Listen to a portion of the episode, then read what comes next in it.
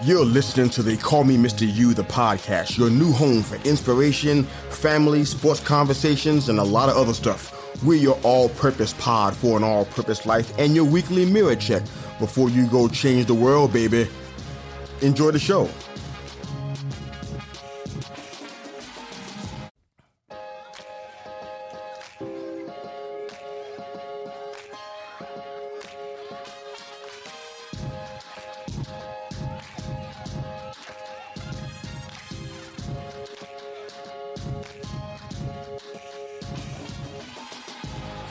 I'm your host, Mr. Yu. Welcome back to the All Purpose Pod for an All Purpose Life. Wherever you are today, however you listen to the podcast for the people, thank you again for making a Call Me Mr. Yu just a small part of your morning, your day, and your week.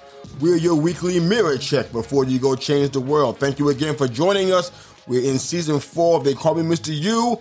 And don't forget, every Monday and every Thursday morning, brand new episode of our show, wherever you enjoy your podcast. We got a new platform, Goodpods.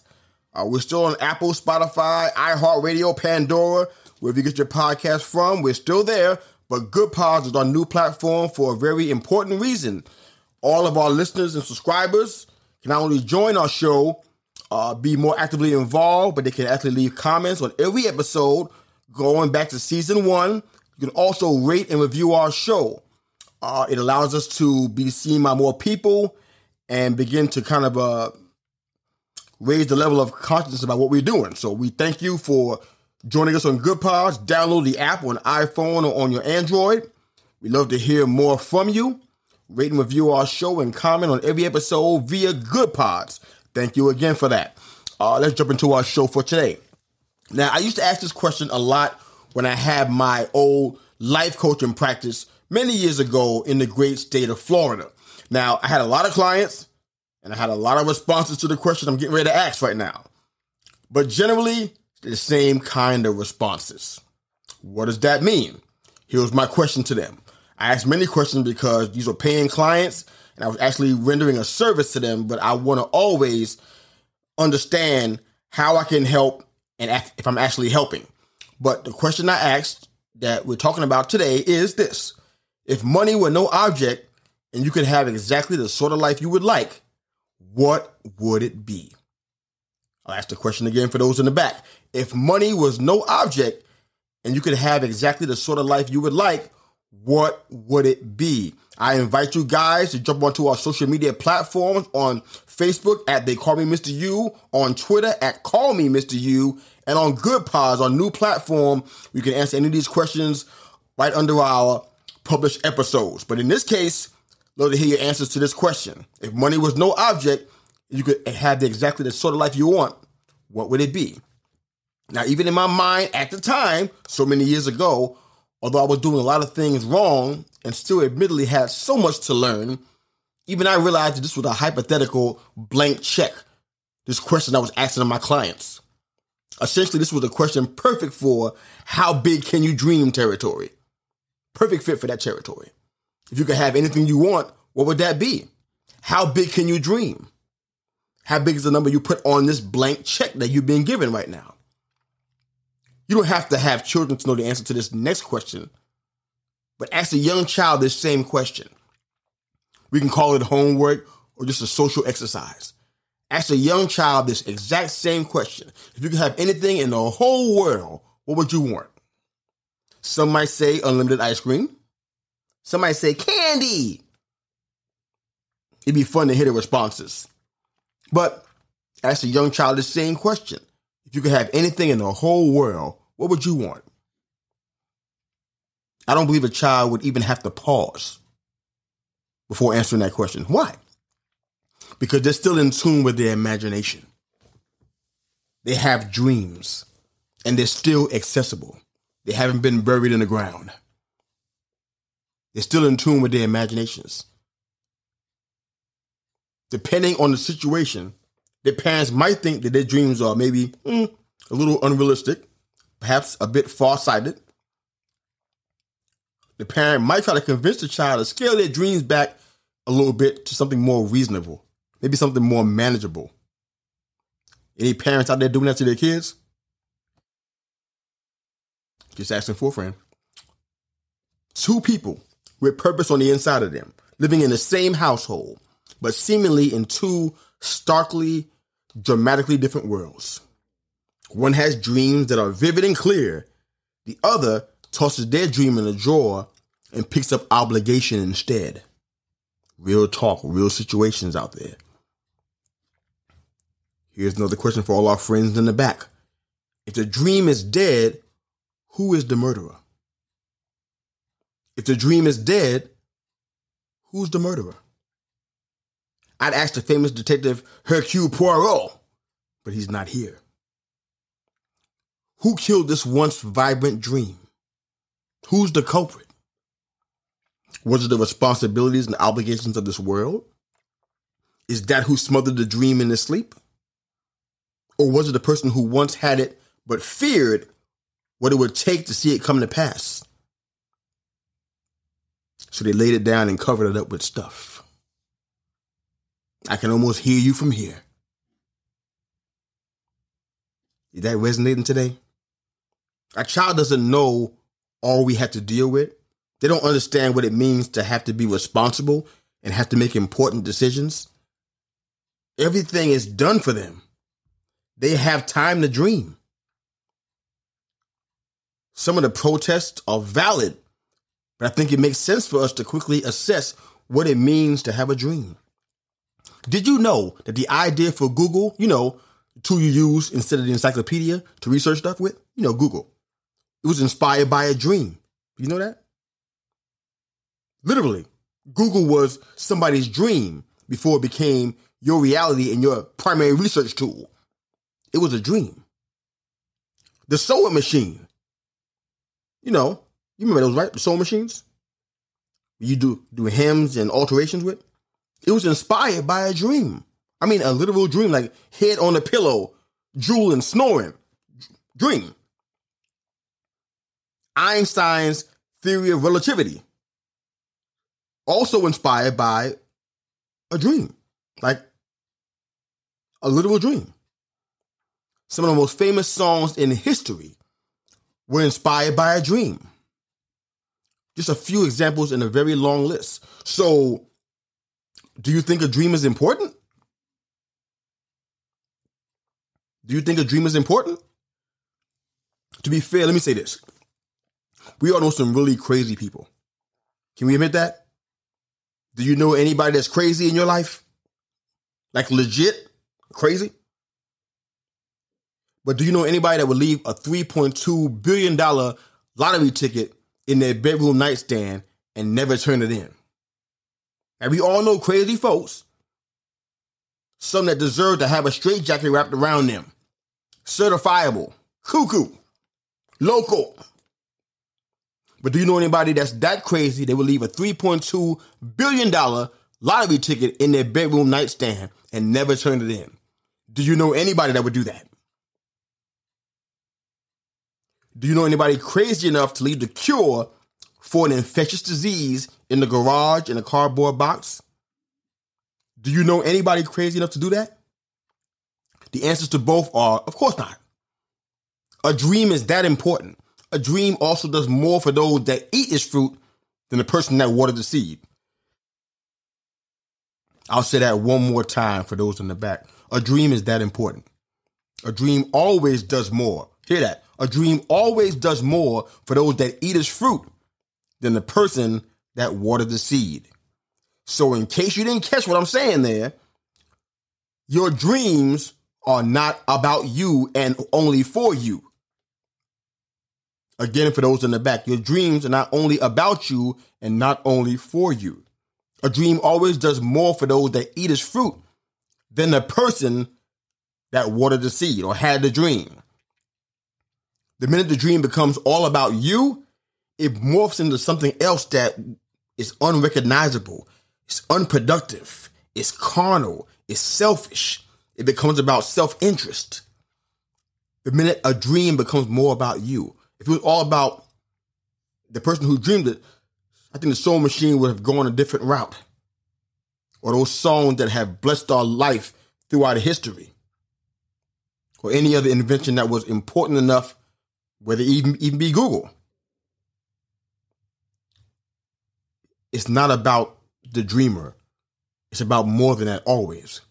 I'm totally convinced that we could ask any child that question from earlier, and they probably have some of the loftiest goals you ever heard. They'll say more than they'll say world peace. They'll say world hunger, probably. They'll say nobody fighting anymore. Candy forever for everyone. Things like that. Because they're in tune with their imagination. When I had my practice way back in the day, part of my work was to understand the motivations of my paying client. Before we even started talking any kind of business and getting down into planning and assessing and building and developing plans for their business or their work, whatever it was, I needed to understand where they were coming from, what they wanted, and why they wanted it. We needed to crystallize what that goal was and that dream so we can construct an action plan to address it. That's how my, my practice operated during that time. But I would ask this question to adults, high functioning adults with college degrees, great jobs, and theoretically big dreams, people in industry. My client list had some pretty strong people in it from a professional standpoint, anyways. But the answers that would come back to me were strangely vague and ill defined answers, maybes and mights, hems and haws, uncertainty and perpetual pondering, and I don't know, mm, okay, kinda, sorta. That's when I found out that there's a tragedy that exists, and one I still see today. A world where adults have traded places in one disturbing way. Adults that have traded in dreams for wishes. Adults that have traded in dreams for wishes instead. Little children are expected to wish. Why? Because they don't have resources. They don't understand systems and organization. They don't understand paying attention to detail. They don't understand how to process certain pieces of information and data. They're expected to wish. But it's much more egregious when an adult who has access to all those things chooses to wish rather than dream. Someone said that a hope without a plan is just a wish. Hmm. Wow. It's obvious that many of these persons, former clients and friends, have never given themselves the freedom to dream concretely. Consequently, they have achieved little concrete happiness, I guess. Or they placed that vibrant dream in the drawer, ready to be seen again. Do you know what your dream is worth? Maybe you haven't shared it with anybody and you keep it to yourself for fear of being mocked or being made fun of or or just being looked at like you're crazy. But do you know what your dream is worth? Do you know the value of that dream is that you put down in that blank check with that first question I asked you today? I gotta be honest, it's kind of sad. It's sad that a life that starts with purpose potentially could end in a less than favorable position. You don't think it's tragic to see a king sleeping in a crib, swaddled in baby clothes, that grows up, lives their whole life in poverty, and dies as a pauper? Catch that imagery. A king sleeping in his crib, already a king, swaddled in baby clothes, that grows up, lives their whole life in poverty, and dies as a pauper. You haven't said what a waste of life that is for a young kid from a wealthy family, college educated, with all the benefits and advantages, but devolves into a, a degenerate criminal. You might say, oh, that person's messed up, throw him in jail, but you don't think about how much of a waste that is. All the benefits and opportunities and advantages that that person had they didn't take advantage of. Or both people, the king and the young kid from a wealthy family. Just two examples of what it means to have the resources and the benefits and to waste them. There are few things worse than a life that's wasted. It's a tragedy if I ever heard one. You know, throughout time, as far back as we can trace, man has sought after purpose. They're still doing it today. They're doing it in weirder ways because they don't know any better, or they're just maybe perhaps a bit depraved. But they're searching for purpose. They're trying to find themselves. Jumping into fads and organizations, trying to find purpose, trying to find something that makes them feel good on the inside, trying to fill that hole where their heart used to be. Trying to understand the why we do what we do. What makes us commit consistently to doing that no matter what?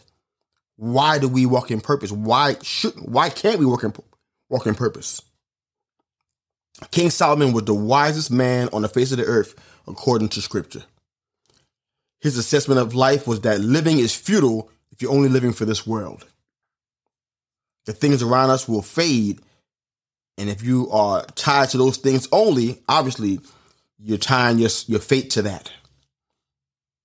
Ecclesiastes, the 12th chapter, verse 13 and 14, has an awesome verse that I love to share and discuss and ponder. It says, Here is the conclusion of the matter fear God and keep his commandments for this is the whole duty of man.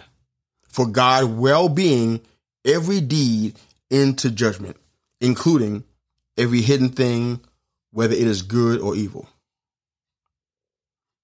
So this is the wisest man in the world. He says life is all about honoring God with our thoughts and our lives. That tells me something. Maybe it speaks the same thing to you as well.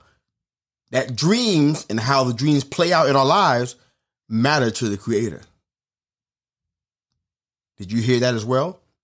His father David is arguably the greatest king of this or any era, and from his own lips, he said in Psalm 17 and 15 that satisfaction for him is seeing the face of God and resembling him with his entire life. That's where he finds satisfaction. Psalm 17 and 15. A worship leader and psalmist, very well known by the name of Asaph, A S A P H, for those that are taking notes, was tempted to follow the pattern of this world and build his fortune without regard for others in an effort to stay relevant. But he quickly realized that a relationship with God mattered more than anything else. Life just didn't have any purpose without that. Three very wise men are saying that chasing the stuff and not chasing God, the author and the finisher, the first and the last, the Alpha and the Omega, the reason why we have purpose at all. The purpose giver, the gift giver, is worthless without. People like Asaph and so many others found value in living a life that benefits others and produce joy in people's lives. Where are those people?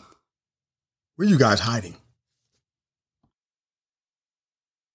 Would you please come back? We need you. At the end of the day, they just want something that only the creator can promise.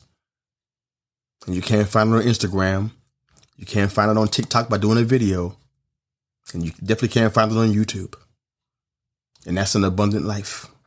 At the end of the day, everybody wants that. I did an episode, my first listener participation episode last season. It was probably one of the most successful episodes we've ever done. You know why? We talked about the abundant life and everybody from all walks of life rich, poor, black, white, professionals, entrepreneurs, they all chimed in.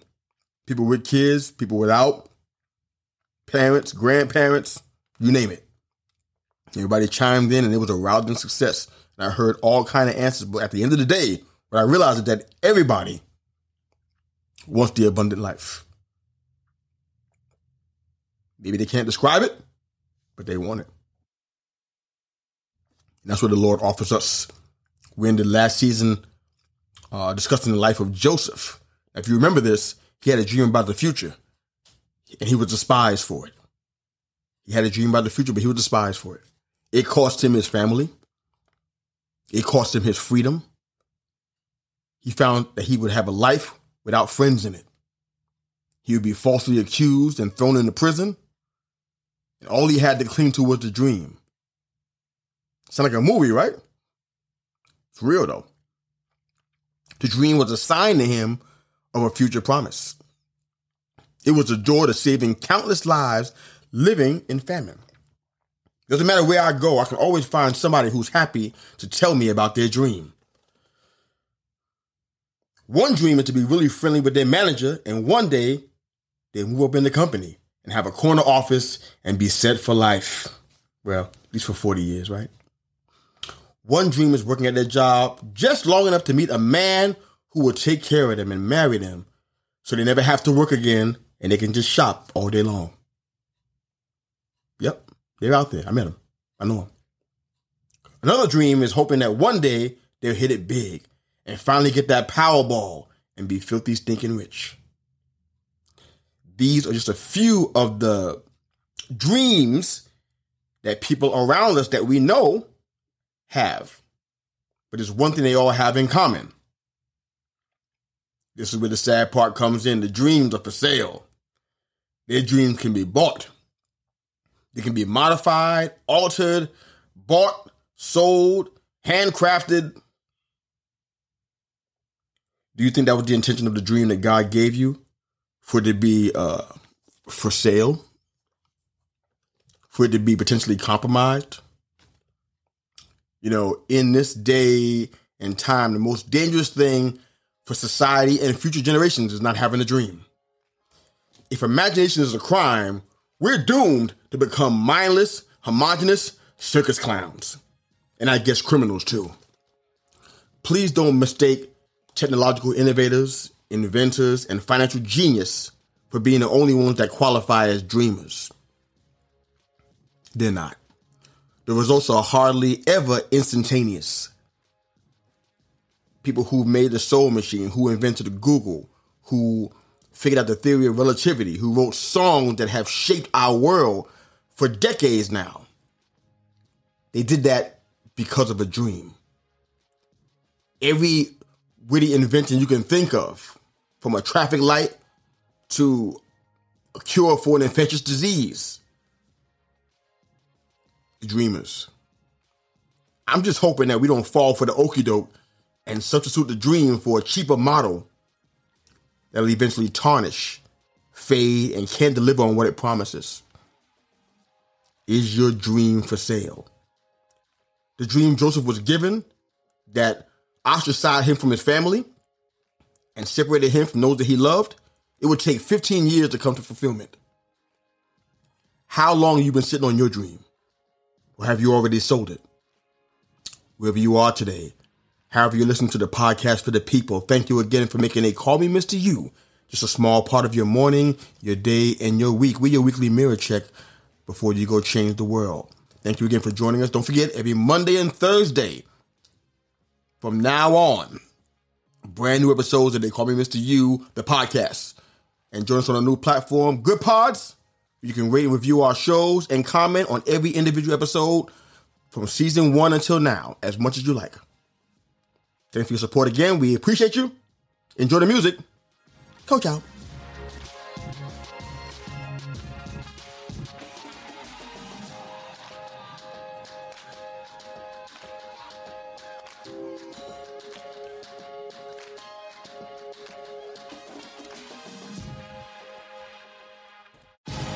Thanks again for listening to the Call Me Mr. Yu, the podcast. Hope you enjoyed the show.